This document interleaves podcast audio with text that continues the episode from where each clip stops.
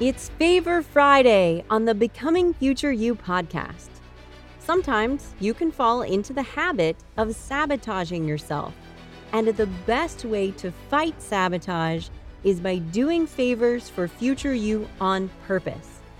On Favor Friday, I teach you a quick favor you can do for future you to set yourself up for success. Let's dive in. When I was a kid, I was incredibly clumsy. Like, I used to trip walking up the stairs all the time. Sometimes down the stairs, mostly up the stairs. I'd say 98% of the time, I'd be like, step, step, step, boom, boom, boom, trip, fall on my knees. And my mom would hear me. And finally, she got fed up and she said, Mel, when you are walking up the stairs, you need to think to yourself, I am walking up the stairs. So I got in the habit of when I was walking up the stairs, saying to myself, I'm walking up the stairs. I'm walking up the stairs. I'm walking up the stairs. And you know what that did?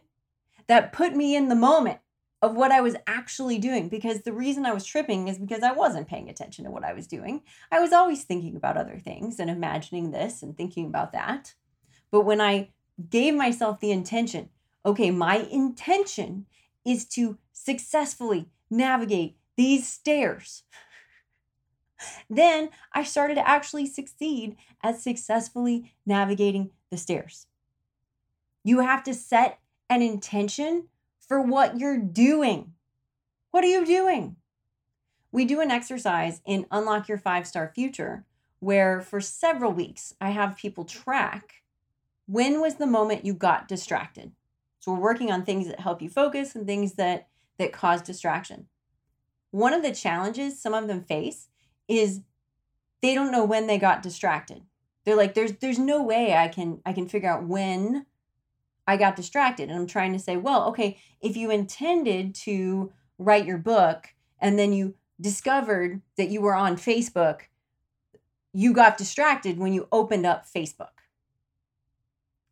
But the issue here is if you didn't sit down knowing what you were intending to do, the working on the book part, then of course you don't know when you got distracted because you didn't have an intention for the time. Sometimes we tend to think of time in too big of chunks.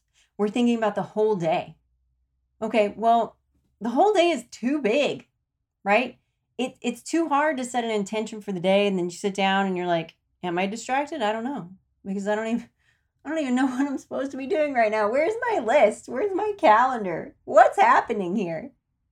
I'm just going to check my email. That seems like a good thing to do. I'll just see if there's something to respond to. That is the opposite of setting an intention. That's reacting. So think about your time in smaller chunks. Think about it as an hour or 30 minutes or five minutes or the 10 seconds that it takes to walk up the stairs and set an intention for that time. My intention is to get up the stairs without tripping.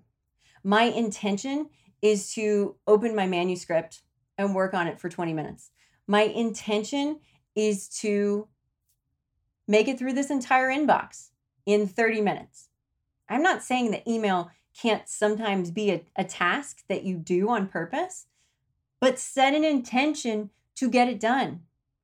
My intention is to work on this spreadsheet for the next hour and then send it to my boss because hopefully I'm done with it because oh my gosh, I want to be done with it. Right? If you don't know when you're getting distracted, then you probably don't know what you're supposed to be doing with that time. So instead of thinking of time in a big chunk, like a week or a whole day, break it down. Take it down to an hour. That's too big. Take it down to 20 minutes. Take it down to the next five minutes. The thing I intend to get done in the next five minutes, or not even done, the thing I intend to work on. I intend to lay here, close my eyes, and rest for the next five minutes. That's an intention. Setting an intention for your time is a quick favor that you can do for future you that's going to have this amazing trickle down effect. You're going to feel more productive. You're going to feel more focused. And all it really comes down to is saying, I am walking up the stairs. My intention is to get to the top of the stairs without tripping. Good job, past Mel. Way to go. So that's a quick favor you can do for future you starting today. I hope you enjoyed that quick tip. If you did, make sure you sign up for my free one hour training on how to stop sabotaging future you. Let me help you figure out the exact ways you're chronically sabotaging yourself and the specific favors you need to do to set future you up to win. Sign up for the free training now at becomingfutureyou.com forward slash sabotage.